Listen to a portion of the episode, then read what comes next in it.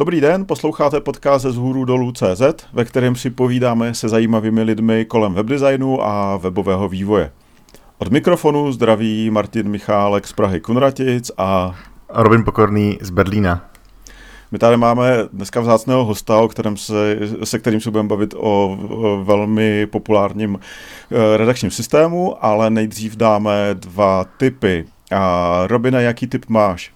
Já mám tady typ, který jsem si už měl dlouho uložený a jedná se o desktopový progresivní webový aplikace. Je to poměrně hodně přídavných jmen, ale je to zajímavá věc. V Chrome, totiž Chrome od verze 90 na Windowsu a Linuxu a od verze, pardon, 90, 70 a od verze 72 na Macu umí desktopové aplikace. Totiž to, co známe z telefonu, jakože si uložím aplikaci a mám na desktopu ikonku, otevře se mi vlastně vůbec ani nevím, že jsem prohlížeči, tak je podporovaný eh, v Chromu. Verze 72 pro ten Mac která ještě nevyšla, ale dá se to povolit pod, eh, pod flagem, říká se to mm-hmm. česky, pod mhm. flagem. Mm-hmm. A, a funguje mi to dobře. Já jsem zkoušel s Twitterem a zkoušel jsem to s Google mapama mm-hmm. a vypadá to fakt moc hezky. Musím říct, že to je jako mm-hmm. až překvapivě jednoduchý, jak se s tím pracuje. Mm-hmm. A je to teda, myslím, náhrada těch aplikací, který Chrome kdysi měl. Aha, tak to je zajímavý. Takže eh, vlastně jde to web, prostě jde směrem desktop tady v tomhle případě. Ano, a myslím si, že pokud se to kouká technicky, tak tam není žádný rozdíl proti tomu, co se dělá na mobilu. To znamená, pokud ta aplikace, pokud už mám jako PWA pro mobily, tak de facto mi automaticky funguje eh, na desktopy, pokud tam funguje layout a tak dále. Co mě zajímá je, jak to třeba hm, ovlivní Elektron nebo něco podobného, jestli vlastně tady to může do jisté míry být náhrada elektronu, jestli elektron bude potřeba mm-hmm. Budoucnu. Mm-hmm. Skvělý, skvělý. Super, a tak to je, to je zajímavé téma a určitě vlastně celá ta oblast progresivních webových aplikací je zajímavá. Tak eh, super tip, nevěděl jsem o tom. A tak eh, já dodám druhý tip a je to trošku z jiné oblasti a to jsou prohlížeče. A nebo vlastně, vlastně ze stejné oblasti, že? My se vlastně pořád bavíme o prohlížečích. o čem jiné, Martine? to, je, to je vlastně naše hlavní téma, že jo, jako celého podcastu a vlastně všeho, co děláme. A právě, právě na, to, eh, na tohle téma eh, vznikl na eh, Least Apart čtyřčlánkový seriál, který se jmenuje From URL to Interactive, omlouvám se za výslovnost. A, je to vlastně o tom, jak fungují prohlížeče.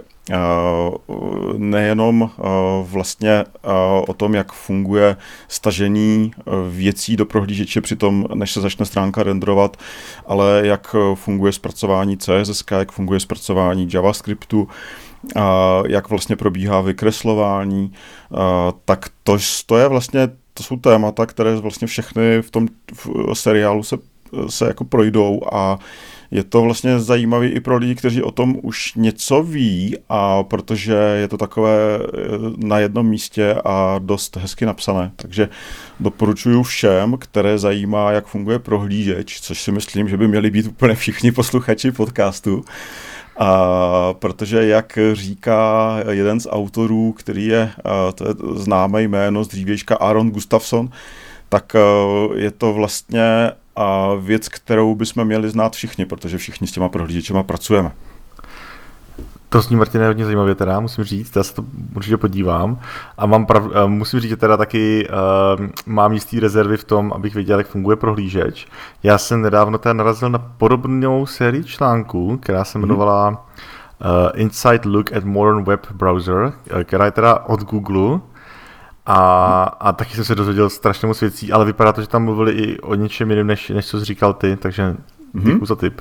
Jo, super. Takže máme dva typy v jednom, jak fungují prohlížeče a e, dva různé články. E, ten, který já jsem zmiňoval, tak mimochodem je od autorů Microsoft Edge, dneska už e, vlastně neexistujícího jádra prohlížečového, ale, ale vlastně platí to pro všechny, všechny prohlížeče, to je tenhle způsob fungování. Tak, super. To bychom měli k typům. Robine, hmm. asi uh, můžeme představit hosta. Ten do toho. Jdeme na to. Tak uh, naším hostem není dneska nikdo jiný než Honza Bien, a odborník na uh, WordPress, uh, se kterým si budeme povídat právě o, word, o WordPressu. Honzo, ahoj. Ahoj, ahoj Martine, ahoj Robine. Ahoj Honzo. Ahoj. Honzo, já mám na tebe uh, vlastně hlavní téma tohohle podcastu by mohl být WordPress 5 a já mám kolem toho tolik otázek, že vlastně nevím, odkud začít. Tak co, kdyby si nám sám řekl, co je nejzajímavější na WordPressu 5? No, uh, co kdybych vám trochu narušil osnovu? Uh, no, to doufám, že se nestane. Honzo. Já teď ještě asi pět minut nebudu mluvit o WordPressu. Vy, vy vždycky na začátku uvádíte takový krásný typy, co vás zaujalo a já mám taky jeden typ. Skvělý. Není to teda úplně webový typ, není to nic webového, je to aplikace pro Mac, jmenuje se Alfred a je to taková, taková náhrada toho mekáckého spotlightu, takový to, když zmáčknete čtyřlístek mezerník a zobrazí se takový okýnko, do kterého zkráceně napíšete jméno nějaký aplikace a ona se spustí, tak ten Alfred to dotahuje daleko dál. Já ho měl v seznamu softwaru, který si chci vyzkoušet asi rok, a teď jsem se o Vánocích k tomu dostal a lituju, že jsem se k tomu nedostal dřív, protože mě to neskutečně šetří práci.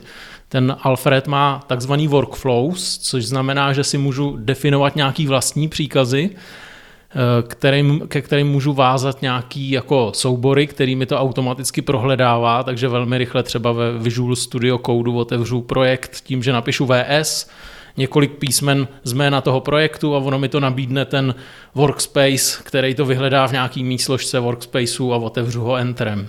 Takže takový malý tip na začátek. Mm-hmm. Já jenom potvrzuju tenhle tip. Alfreda používám nějakou dobu. Je eh, spousta skvělých takových mikrofunkcí, kvůli kterým si to člověk asi hnedka nadšeně nestáhne, ale protože jsou malinký, jako procházení z historie, schránky nebo vkládání eh, celých textů na základě nějakých zkratek, eh, moc fajn aplikace, takže přidávám se. Já ji znám, ale nepoužívám, takže možná, že tady to bude to malý popostrknutí k tomu, abych to zkusil. Určitě jo, Robine, protože teďka už jsme v přesile. Mě to ještě zaujala jedna věc a to je teda čtyřlístek, Honzo, to jsem, to jsem zase nevěděl já. já mám tak... takhle pojmenovaný klávesy všechny, takže mám ty čtyřlístek. A jak říkáš vedle shiftu je, třeba? Vedle je výhybka. Jo. jo, pak je šipka, jo. dobře, dobře. A zbytek si nechám na příště, abyste měli motivaci mě pozvat do dalšího aha, podcastu. Aha. Super, super. Dobře, tak na každém to podcastu vám povím pojmenování dvou kláves. Skvělý, tak uh, teďka pojďme uh, k té věci, co má dvojité vlogu, aby jsme zůstali u té symboliky. Ano, webmistr, ano. Hon, Honzo, WordPress. A prosím tě, vyšel WordPress 5, je to velké téma a mohl bys nám o tom něco říct, co se kolem toho teďka v té komunitě řeší a co to vlastně je WordPress 5? Tak WordPress 5 je WordPress nové generace, protože obsahuje eh, editor obsahu, který se jmenuje Gutenberg. Eh, je to verze WordPressu, která byla dlouho odkládaná, měla být vydaná o několik měsíců dříve podle plánů, ale Gutenberg se pořád natahoval, natahoval, pořád se tam řešily nějaké eh, problémy s, s s dokončením, s uvedením do nějaký produkční kvality ale vyšel ještě před Vánocema na začátku prosince a to hlavní v tom je teda Gutenberg. Gutenberg, hmm. Marti, eh, Honzo, já znám jenom jako toho člověka, co vymyslel knihtisk. Předpokládám, že ho nebalej z toho balíčku. Co to je Gutenberg? Ano, ano. Uh, Gutenberg uh, je uh, takhle. Uh, vlastně v hlavní mise WordPressu je demokratizace publikování. To znamená, aby, si, aby publikovat mohl kdokoliv, na nějakém svobodném softwaru, který může sám libovolně upravovat, distribuovat. To je základní filozofie uh, WordPressu. A Matt Mullenweg, to je zakladatel WordPressu a majitel a šéf společnosti Automatics, která vlastně za WordPressem stojí nejvýrazněji, tak ten si před pár lety založil blog na Mediu a hrozně se mu tam líbil uh, ten editor. A Kom, komu se, neupřímně teda, no, to je protože, no. A, on, a ono ho vlastně štvalo, že on jako majitel společnosti, která stojí za WordPressem, má blog na Mediu. Tak v tu Já chvíli rozumím. se vlastně rozhodl, že ve WordPressu potřebujeme nějaký nový editor. A e, teď se vracíme k ty misi. Bylo jasný, že bude nový editor. A jak ho pojmenujeme, e, protože vlastně e, knihtisk výrazným způsobem, vlastně to je zásadní historicky zásadní chvíle, kdy se může učenost dostat mezi prostý lid, kdy se může dostat mezi obyčejné lidi, protože do té doby, než byl vynalezen knihtisk, tak se všechny knihy musely opisovat a opisovali je mniši a mniši e, opisovali to, co církev schválila.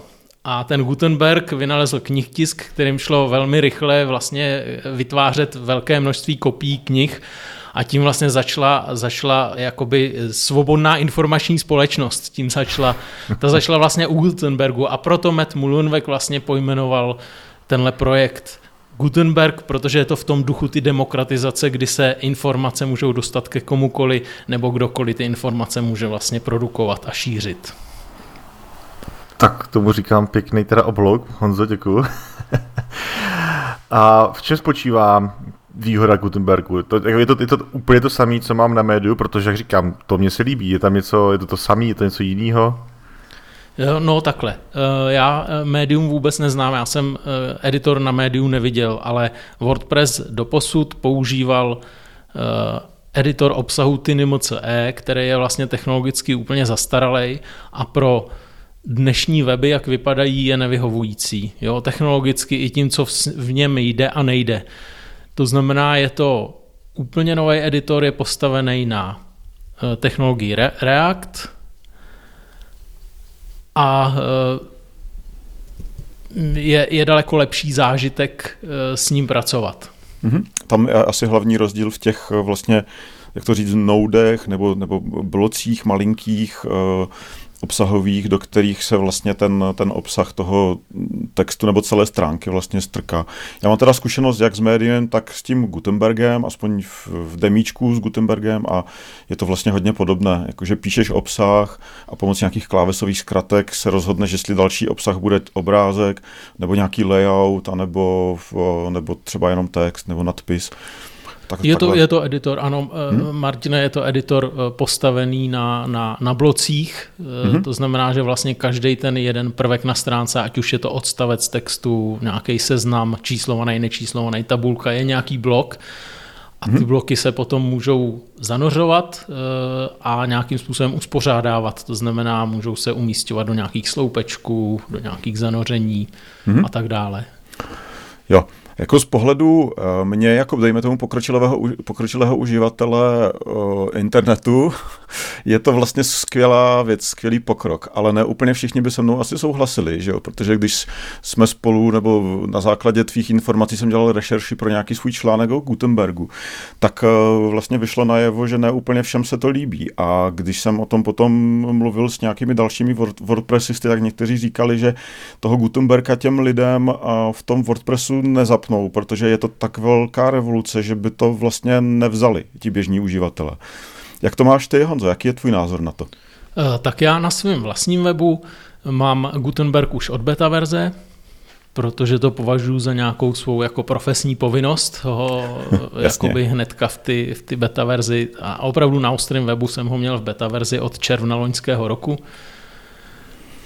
Eh, co se týká mých klientů, tak žádný z mých klientů nemá ještě Gutenberga. Všichni mají vlastně nainstalovaný plugin Classic Editor, což znamená, že v tom WordPressu 5 eh, nemají dostupný Gutenberg a to z toho důvodu, že co se týká použitelnosti, tak je to velmi výrazný zásah do pracovního workflow nějakého.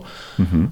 A já ne, nejsem schopen vlastně všechny klienty aktualizovat na, na Gutenberg a pak řešit telefonát jeden za druhým. Mm-hmm. Navíc je zima, což je vývojářská sezóna, že jo? takže já v mm-hmm. uvozovkách to, to, co můžu jakoby oddálit, tak oddálím někdy na léto, což je třeba ten přechod eh, klientů na Gutenberg. Máme na to konec konců dva roky, protože ten, ten eh, plugin Classic Editor, který jakoby WordPress zachová v původním znění bez toho Gutenberg editoru, bude podporovaný do konce roku 2020, jestli se nepletu. Mm-hmm skvělý, to naprosto chápu, Honzo, že eh, vlastně nemůžeš to nasadit hned všem, fakt jako revoluce že jo, v přístupu pro ty lidi, takže uh, opravdu to, to, to chce mít na to čas, a, ale mě zajímá vlastně, do jaké míry je svázaný ten Gutenberg s tím WordPressem 5. Ono, když vlastně si těm lidem nezapl Gutenberga, tak oni mají WordPress 5, jenom bez Gutenberga, je to tak? Mají WordPress 5 bez Gutenberga, ano, přesně tak. To znamená, že vlastně ty dvě věci úplně svázané nejsou. Ten WordPress 5 prostě má i nějakou jinou hodnotu, než jenom vlastně v tom editoru. Mm, v podstatě ale Gutenberg 5 je nový jenom v tom Gutenbergu, nebo nový samozřejmě, že je tam spousta jakoby nějakých, mm-hmm. nějakých jako drobností, ale v principu to nový je tam ten Gutenberg. Mm-hmm. Tam je Rozumím. důležitý říct ještě k tomu, já jsem sice vlastně těm svým klientům nespřístupnil Gutenberg z čistě praktických důvodů, protože já na to vlastně musím i ty svý klienty nějakým způsobem připravit. Jo, když se mi do nějakého redakčního systému někde přihlašuje několik jako lidí, třeba 10 lidí, tak nemůžu jim to aktualizovat, aniž bych jim řekl, že jakoby od tohohle dne tam bude nový editor. Ale u nových webů už pro mě je samozřejmě, že počítám s Gutenbergem a tam nebudu toho Gutenberga vlastně deaktivovat. U všech nových webů, který ode dneška vydám, tak budou nativně pracovat s Gutenbergem.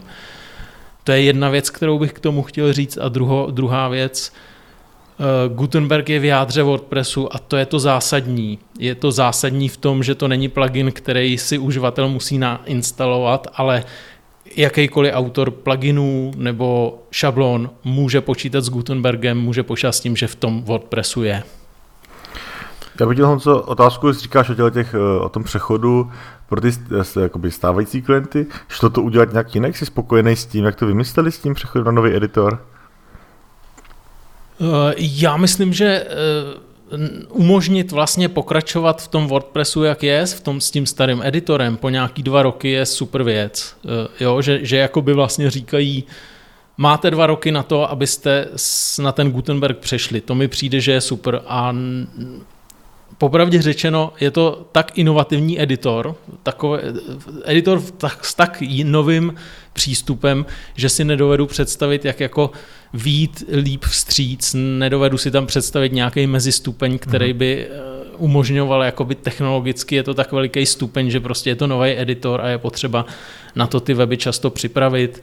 Některé věci se můžou rozbít, nemusí fungovat a neexistuje, ne, nedovedu si představit, jaký, jaký, jaký ty nástroje pro mhm. převod do Gutenberga by museli vyvinout, aby to bylo hladší. Jo, jo rozumím. To mě teda mm, inspiruje další otázka a to je, pokud mám stávající obsah na svém WordPressu, bude vždycky vypadat jako hezky nebo aspoň rozumně v tom Gutenbergovi? A obráceně, když upravím nějaký článek Gutenbergovi otevřu v tom uh, klasickém editoru, můžou nastat nějaký problémy? No, to záleží na tom, jak ten článek vypadá. Pokud mm-hmm. máš v článku nějaký běžný formátování jako odstavce, eh, číslovaný, nečíslovaný seznamy, možná tabulky, tak to bude v pohodě, ale pokud v tom eh, svém obsahu máš nějaký složitější formátování, třeba inline formátování nebo nějaký složitější shortcody, tak už, eh, tak už se to musí vyzkoušet. Mm-hmm. Už, už mm-hmm. se nedá říct, že Eh, když v tom editoru klikneš, jo, chci pokračovat editací už v Gutenbergu, že se to jakoby nerozbije, nebo, nebo že to vlastně bude hezký. Hmm, rozumím. A, takže a, to je vlastně záležitost toho, té aktualizace. A Honzo, on ten, jak bavili jsme se o tom, o té návaznosti na verzi 5 WordPressu, ale já vím, že ten Gutenberg má nevím, jestli ambice, ale minimálně potenciál jít i mimo WordPress. A to mi na tom přijde hodně zajímavé. Všiml jsem si blog postů Drupalistů, kteří, eh, kteří vlastně očekávají, že tohle bude i v Drupalu a může to být vlastně v jakémkoliv reakčním systému, protože je to vlastně dostupné těm, těm, těm dalším eh, reakčním systémům. Takže eh, vidíš tady tohle jako velké téma pro, pro, ten, pro tu komunitu kolem toho WordPressu, že ten Gutenberg je vlastně univerzální? No, ten Gutenberg je skutečně jako vlastně outsourcovaný jako samostatný, samostatný produkt, mohu-li to tak nazvat. Najdete ho na GitHubu, github.com lomeno Gutenberg, takže si ho vlastně může implementovat do svého redakčního systému kdokoliv. Mm-hmm. Tady je vlastně veliká, to, to, co je tady velmi nový vlastně u toho Gutenbergu, je to, že vlastně WordPress doteď vlastně nějakým způsobem kompiloval hotové knihovny. Jo, TinyMCE je knihovna, kterou vyvíjel někdo jiný a byla zakomponovaná do, do WordPressu. Eh, do, do WordPressu je zakomponovaný jQuery, který vyvíjí někdo jiný. Ale to, to nový je, že vlastně WordPress, který kompiloval, nějakým způsobem skládal redakční systém z hotových modulů, se rozhodl vyvíjet nějaký modul javascriptový, který jde implementovat do jiného redakčního systému. Mm-hmm. A to je, to je, tohle je, co první mě napadlo při tvý otázce, ale jak zněla otázka? Jo, jestli uh, v tom vidíš potenciál a jestli je to téma v té WordPress komunitě, protože tím se trošku ztrací uh, konkurenční výhoda toho WordPressu a jak si říkal, je to vlastně vyvíjeno uh, vlastně hlavně lidmi z WordPressu, ale vlastně bude to dostupné komukoliv. Já si úplně nejsem jistý, jestli se tím letím ta konkurenční výhoda vlastně jako ztrácí. Mm-hmm. Mm-hmm. Jo, je to jedna z konkurenčních výhod mm, a asi nebude tak silná, jako jsou ty další konkurenční výhody, uh, uh, které už jsme zmiňovali v tom minulém podcastu. Mm, jsme, které... Já si myslím, že když začneme mluvit o něčem jako konkurenční výhoda, tak bychom si měli definovat, eh, kdo je jakoby cílová skupina WordPressu a mm-hmm. co je její potřeba, která se naplňuje. Tudíž mm-hmm. vlastně v tuhle chvíli jsem v rozpacích z toho reagovat na to, jestli je to konkurenční výhoda nebo nevýhoda. Já vlastně bez toho uvědomění si, pro koho WordPress je a řečení nemůžeme vlastně mluvit o tom, co je eh, jakoby to, to co musí ten systém řešit. I když Rozumím. můžeme tam tu diskuzi klidně výst. Jasně, no, radši nepovedem, Honzo. Já jsem se do toho asi zbytečně zamotal a pojďme se posunout trošku dál. A než jsme si začali povídat, tak ty si posílal odkazy na to, jak to vlastně, jaké má návaznosti uh, Gutenberg na page buildery uh, v, ve WordPressu. A mě by vlastně, mě, když jsem to viděl, tak mě vlastně zaujala jedna věc. Já jsem si říkal, když jsem Gutenberg poprvé viděl, a teďka dopředu říkám, že moje znalost WordPressu není bůh ví jaká, tak jsem si říkal, jejda, tak to skončí spoustu, a spoustu page builderů, protože ten, ten vlastně Gutenberg mě připadá, že funguje podobným způsobem, jako fungují uh, ty page buildery. A je to vlastně, Vysvětlil bys to, jak to vlastně je? Jaký je rozdíl mezi těma dvěma věcma a jak vlastně Gutenberg má vliv na page buildery? No, je to super, že tohle to otvíráš a to ze dvou důvodů. První věc je, že eh, mnoho vlastně lidí na první pohled má přesně tenhle ten názor nebo, nebo první dojem, jako uvádíš ty, že vlastně si eh, Gutenberg s page builderama konkurují. A já si to nemyslím. Eh, dostaneme se k tomu. A druhý důvod je ten, že page buildery prodělali v posledních měsících taky veliký jako vývoj a progres. A k tomu se taky můžeme dostat. Tak to první, jestli jsou konkurenti. Eh, konkurenti podle mě nejsou, protože Gutenberg je editor, který je vysoce vývojářsky přívětivý v tom smyslu, že, ty, že já vlastně do toho editoru nějakým způsobem deklarativním řeknu, co ten editor může a nemůže. Já tam definuju třeba pět barev, který jde přiřadit textu, pevně je zakóduju, řeknu, že nechci, aby si uživatel nemohl namíchat žádnou další barvičku. Řeknu, že má možnost uživatel vybrat si z tří velikostí písma a tečka, víc nemůže. A tím způsobem já můžu velmi jako přesně do ty administrace říct, co ten uživatel může a nesmí editovat.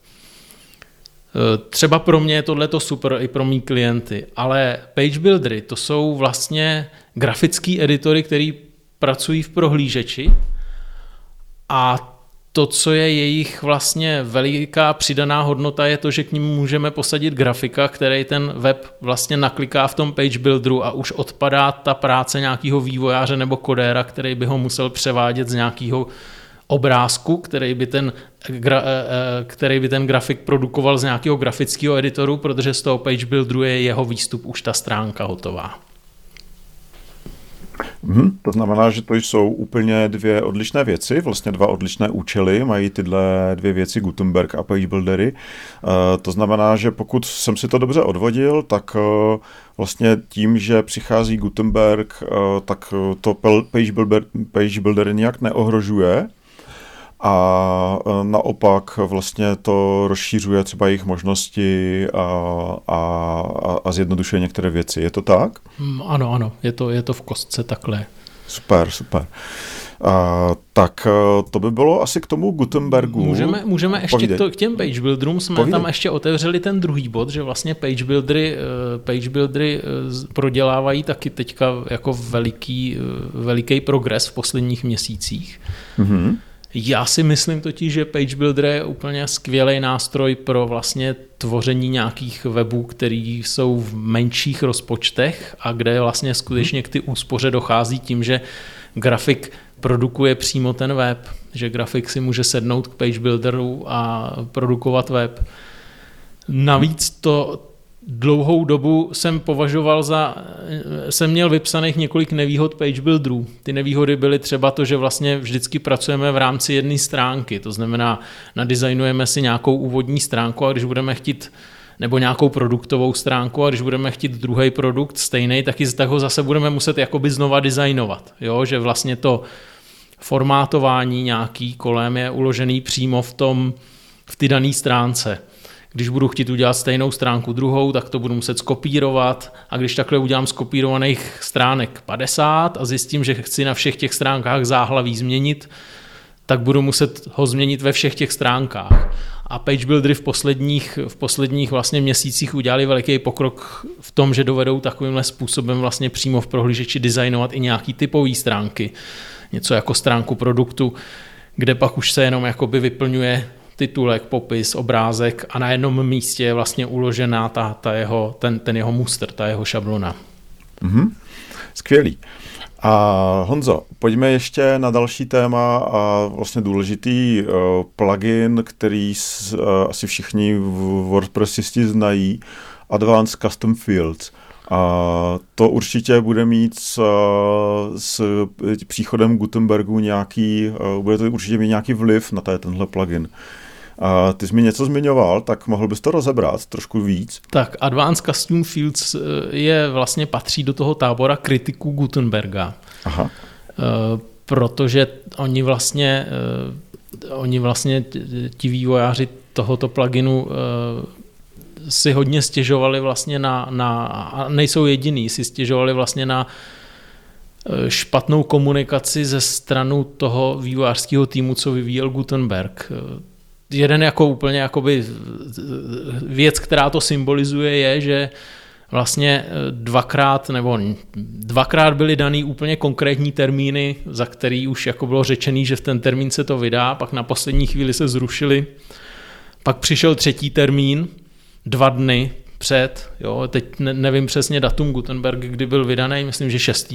prosince nebo 8 a dva dny, tak jestli byl vydaný 6. tak 4. vydal Matt Mullenweg, vydáme to 6. a vývojáři najednou stáli předtím za dva dny bude Gutenberg v, ve WordPressu. A e, vývojáři nějakých pluginů e, najednou, najednou musí garantovat, že v tom WordPressu ten jejich plugin bude fungovat. A když mají na to dva dny na, na dodělání, tak to je hrozně málo času. E, tohle, tohle jsou problémy, které se v souvislosti s vydáním Gutenbergu objevily. A e, co se týká vlastně tvý otázky, jakým způsobem ovlivní Advanced Custom Fields ACF Gutenberg, tak e, asi, asi nejzásadnější je, že v ACF půjdou vlastně definovat vlastní bloky. Takže pokud si budeš chtít přidat blok do Gutenberga, tak nemusíš psát žádný JavaScript, ale naklikáš si nějaký datový typy, který chceš do toho svého bloku dávat, nějaký text field, eh, dat, data picker, eh, color picker a napíšeš si jenom ten markup, který vlastně potom generuje ten výstup toho bloku. Super, takže, takže zase takové jako rozšíření uh, téhle věci díky uh, možnosti, uh, které nabízí ten Gutenberg. Super, já bych teďka uh, si myslím, že Gutenberga pojďme opustit, uh, protože ještě tady máme Robina a Robina, Robin je, jak všichni víte, javascriptový vývojář a tím příliš uh, s WordPressem do styku nepřicházejí a pokud jo, tak uh, vlastně to vidí jako uh, zastaralou věc poměrně. A tak uh, Robin měl spoustu zajímavých otázek, tak uh, Robine, Robine do toho. No, uh, tak uh, samozřejmě, my JavaScript vývojáři si myslíme o starých technologiích jenom to nejhorší. To samozřejmě není pravda. Ale tak dobře, WordPress je vlastně technologie, která je doslova z minulé dekády. Teď si vezme inspiraci ve jménu Gutenberga, což je technologie z minulého tisíciletí. A otázka zní, je, má pořád teda WordPress ještě smysl dneska? Není to jakoby špatný přístup, to je taková obecná otázka. A proč se na to ptám, je, že WordPress má tady ten holistický přístup, kde mám jako server a mám databázi a vlastně všechno spravuje tady ten jeden nástroj. Proti tomu vidím, dneska se objevují spíš weby, které jsou postavené na takových menších součástkách. Nejde třeba i WordPress pak tady tím směrem? No, WordPress sám Eh, jde použít tímhle způsobem. Já nevím, jestli vlastně tímhle směrem jde. Eh, to je vlastně na nás jako vývojářích, jak si ten WordPress nasadíme. Můžeš to trošku rozvíjet, protože... No, no takhle. můžu, já jenom přemýšlím. no, takhle. Eh, WordPress je nějaký, uh, nějaký jakoby software, nějaký balík, který definuje, co umí a co neumí a teďka má i nějaký výhled, co jako bude umět v, blíz, v, v příští době. A s tím k tomu je nutný přistupovat. To znamená, můžeme se vla, jakoby ptát na to, v čem je WordPress silný. Podle mýho názoru je to třeba v, v, v administraci. V, v ty je silný a vlastně uh, Eh, ta WordPress administrace se nějakým způsobem mm, stává, myslím si, určitým průmyslovým standardem, jak má vlastně vypadat administrace pro editaci, pro editaci webu. Uh-huh. A my ho můžeme klidně použít jenom pro tu administraci. My si z něj můžeme data stahovat přes REST API, což je nějaký kanál, nějaký normalizovaný JSON, nějaká smlouva, jakým se můžeme dostat k datům a zobrazovat si je úplně v jakýkoliv aplikaci napsaný v jakýmkoliv jiném jazyce klidně JavaScriptu. Eh, takže úplně jestli WordPress tímhle směrem jde, ne, ale my jako vývojáři ho klidně můžeme používat v rámci jakoby další, tandemu dalších technologií, které se nějakým způsobem doplňují. Hmm. Já teď samozřejmě narážím že, na, na Jamstack. Já teda bych to ještě uvedl, tak já mám s WordPressem jedinou zkušenost a to je, když jsem ho půl roku hostoval na svém virtuálním serveru, než mi ho hackli a, a pak jsem uh, už ho nepoužíval. Eh, a pak jsem zkusil, když jsem dělal nějaké jiné stránky, tak jsem použil právě tady ten Jamstack, to znamená, všechny ty jednotlivé části jsou oddělené a zkomunikují spolu pouze přes to API. A já nevím, jestli můžu říkat jména, ale eh, společností. Ovšem, když se dívám třeba takový jakoby Netlify CMS nebo Contentful, já jestli to Honzo znáš, tak uh, ty se snaží vlastně dělat tady to samé, to znamená skutečně tu administraci mm-hmm. a pak mám úplně jiný částky, mm-hmm. nějaký generátory nebo něco úplně jiného, co mi třeba data zobrazuje mm-hmm. a tak dále. Uh, a, a oni samozřejmě se snaží k tomu konkurovat a mm-hmm. myslím si, že od začátku do toho takhle se to bude používat. Není přece jenom to, že WordPress to nějakým způsobem umí nakonec problematický v budoucnu? No, může to tak být, určitě jo. WordPress je vlastně starý nástroj, jak si velmi pěkně řekl. Je to nástroj, který eh, se velmi jako tvrdě drží zpětný kompatibility, to znamená, co se tam jednou dostane, tak musí fungovat za 10 let. A to je určitá brzda. Eh, je, je určitě mnoho nástrojů, který jakoby obsloužejí tu administraci taky nějakým způsobem, ale ten WordPress je silný v tom, že je vlastně hodně univerzální že tím pokryjeme hrozně široký rozsah webů, který potřebujeme. Když potřebujeme nějaký nízkorozpočtový web, který potřebujeme jakoby nabouchat za půl dne, tak to zvládneme s WordPressem. Když potřebujeme rozsáhlý web s administrací, tak to taky zvládneme s WordPressem a to vlastně žádný z těch ostatních nástrojů není. Ten, uh-huh. ty, ty, ten nástroj, ten Netlify, myslím, jestli z hlavy teď nevím, nebo jestli jsem správně zaregistroval to jméno, tak jakoby hodně věcí si tam musím doprogramovat nutně. Jo? Nemám uh-huh. tu možnost na něm stavět uh, nějaký jakoby uh, malý nízko rozpočtový web, protože už zjistím, že si toho musím hrozně moc napsat. V tomhle tomu mně se WordPress líbí, že den skutečně použít na mnoho způsobů a vlastně ne, neznám jiný jako nástroj webový, který by dovedl pokrýt takovou širokou škálu těch caseů, který potřebujeme vyřešit. Uh-huh. Uh, s tím souhlasím, to dává, to dává smysl. Je tam ještě jedna věc, uh, s kterou, mm, kterou znám jenom z doslechu, a to jsou právě tady ty všechny pluginy a pak samozřejmě šablony. Na jednu stranu ta výhoda toho, že existují, na druhou stranu, uh, jakou mají kvalitu, jak vlastně vědět, jestli je můžu použít.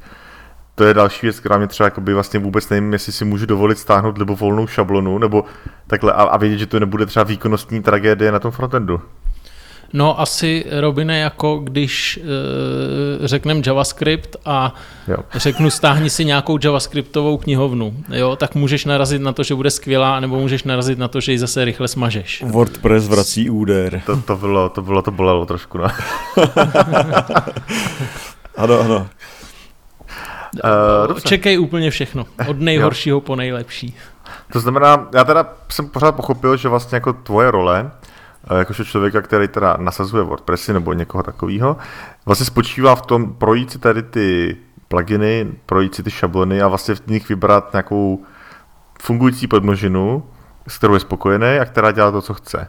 Říkám to dobře? Mm, ano, přesně tak. WordPress je platforma, která obsahuje hrozně moc nástrojů a je na mě jako na někom, kdo vytváří z těchto nástrojů nějaký produkt nebo službu, eh, jak si ty nástroje poskládám do ty své krabice nástrojů a eh, jakým způsobem s nima budu pracovat. Eh, já tohle to vždycky doporučuji na svém školení, říkám, nejde prostě, ve WordPress repozitáři je 52 tisíc pluginů není v, jako v lidský síle člověka být schopen e, i hned spojit jakýkoliv plugin s jiným, aby dohromady fungovaly, jo, aby se netloukly, aby to, aby to jakoby dohromady fungovalo dobře. Takže pokud na WordPressu něco chceš, tak si z něj ty nástroje vyber, poskládej si je do nějakého, a, a můžou to být nejenom nástroje toho WordPressu, můžou to být nějaký granty a může to být další, což je i třeba ten můj případ, protože já vlastně žádný šablony nepoužívám, já všechno vyvíjím na míru. Mm-hmm. Takže já jsem kodér, který umí, umí eh, nějakým způsobem kompilovat, umí, umí eh, kompilovat eh, JavaScripty a, a CSS a ten nástroj je, ten WordPress je jeden z, jako z výrazných nástrojů, ale další nástroj, který tam mám vedle, je nějaký grant nebo teďka nově Webpack. Mm-hmm.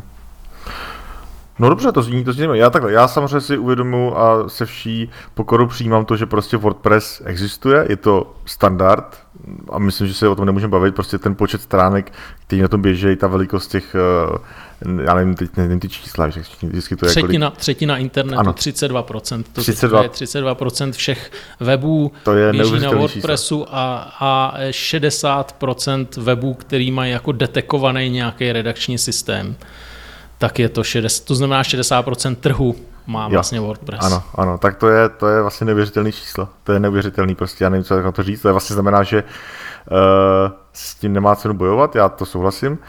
A jsem no, zvědavý... Knih, knih tisk, no. No, knih tisk, to dobře, no, tak ten jsme zatím neporazili. Já teď vlastně na tohle, když se bavíme, tak teď si vzpomínám na jeden teda příspěvek, který mě trošku překvapil. A to bylo o uh, firmy Basecamp, která provozuje velmi slavný blog Signal versus Noise. Já nejsou znáte, jestli ho neznáte, tak si určitě přeštěte. Mm-hmm. A oni ho provozovali už kdysi na svých stránkách Uh, nevím jak, jestli to byl taky WordPress. A pak, pak vlastně přešli na Medium, bylo to taková velká uh, use case, bylo to jako zajímavé, že takováhle velká, takový velký blok přechází na Medium. A teď nedávno, já teď nevím, jak je to dlouho, oznámili, že se vrací na svou doménu a budou používat uh, WordPress. Takže mm-hmm. pro mě to byla taková další taková zajímavá informace. Mm-hmm. No, to je skvělá zpráva. Jo, jo, to je, to je skvělá zpráva a já jenom dodám, že to, že to není až tak kvůli WordPressu, ale spíše kvůli médiu. Ono samozřejmě je to, ten, to, že šli do WordPressu, znamená, že eh, prostě ty čísla, které Honza říkal, jsou úplně neúprosná, ale eh, to, že šli eh, pryč z média jako mnozí další, já si myslím, že teďka vlastně bude taková vlna odchodu z médium, protože médium taky prostě hledá nějaký business model, nabízejí teďka placené členství a byť vlastně původně to byla úplně jako skvělá e, služba a pořád ještě je v mnoha věcech, tak dneska je tam ta reklama, která dřív vlastně tam nebyla, tak dneska tam je. Ta, je tam reklama na placené členství a spoustě lidem to vadí. Jo, už, to, už to vlastně není tak čistá platforma, taková ta čistá typoška, krásně provedená, rychle se načítající web, prostě už, už to vlastně dneska tak moc neplatí. Je tam, uh, je tam trochu větší tlak na to dostat z toho nějaké peníze, což se teda vůbec nedivím. Takže to je jenom, jenom, jenom na okraj a myslím si, že eh, lidi jako Honza budou mít ještě dlouho hrozně moc práce, protože médium to prostě nespasí. Hmm. Tu touhu lidí někde něco publikovat. No a... já si myslím, že to, že to nespasí jakoby žádná služba třetí strany. Jo? Ten WordPress je silný díky tomu, že je to skutečně eh, pořád v tom duchu ty demokratizace. Je to systém, který je open sourceový, já si ho nainstaluju na svůj redakční, na svůj hosting a mám, hmm. mám vlastně pod úplnou kontrolou všechen kód. To je dvousečný. Hmm. Výhoda je to, že skutečně mám ho pod svou kontrolou, to znamená, nejsem závislý na nějakých podmínkách třetí služby, jako jsou různé služby, se kterými můžu publikovat obsah, ať už je to teda médium, který mě umožňuje článkovat, nebo nějaký Wix, který mě umožní si postavit vlastní stránky, ale mám to u sebe na svém hostingu, mám to ve své zprávě. A to má i tu nevýhodu, že já to musím hostovat. Jo? Když dostanu, když dostanu, o tom se zmínil Robin před chvílí, když dostanu přístup do nějaké administrace, nějaký takovýhle služby, tak když si tam nastavím silný heslo, tak se nic nestane, jo? nebo dvoufázovku, tak se nic nestane, protože je to hostovaný a já mám jenom přístup do nějaké administrace, ale když si ten WordPress hostuju u sebe, tak už musím hodně dobře vědět, co dělám. Já třeba bych vlastně člověku, který se rozhodne si postavit jeden web a i když třeba tomu trochu rozumí, Robin tomu rozumí hodně, jo. Takže i když tomu třeba hodně rozumí, tak já bych vlastně nedoporučil nikomu, kdo si chce postavit ten jeden web, aby si ho stavil na WordPressu, protože mhm. ty, eh, ty vědomosti, které musí získat v souvislosti s hostováním WordPressu, s bezpečným hostováním WordPressu, to je docela dost znalostí. Jo, je potřeba vědět, co WordPress jako vlastně interně má a nemá, co je bezpečný, co není a ty bezpečnosti vít trochu vstříc, bez toho to nejde. A mhm. tam to, tím už strávíš vlastně hrozně moc času a kvůli jednomu webu se to nevyplatí, podle mě. Prostě v tu mhm. chvíli je lepší říct si někomu, ně, hostuj mi WordPress a starej se mi o ně a já ti zaplatím nějaký měsíční fíčko, a nebo těch webů dělám 10 a pak už se mi vyplatí se to všechno naučit a naučit se je hostovat. Mm-hmm. To, to plně podepisuju. no. Mám tu ještě rychlou, rychlou otázku. Eh, máš taky zkušenosti právě s hostingama třetích stran a k tomu ještě otázka, jak do toho vstupuje WordPress.com. Tak WordPress.com je vlastně hostovaná služba, to je vlastně konkurence Medium nebo podobných služeb, kde, eh, kde vlastně dostanu jenom přístup do administrace, eh, která teda běží na WordPressu, ale mám tam limitované množství pluginů, který můžu použít na výběr pouze z těch šablon, který oni jakoby schválí. To je WordPress.com. A ta, ta první otázka byla? E, jestli máš jaké zkušenosti s tím, jaká je kvalita těch hostingů, který se zaměřují na WordPress, totiž že hostují právě WordPress? Nehostuju WordPress na žádném specializovaném hostingu, jo. na WordPress hostuju všechno u obecných hostingových společností. Okay. Nebudu tady žádnou jmenovat, nebudu dělat reklamu.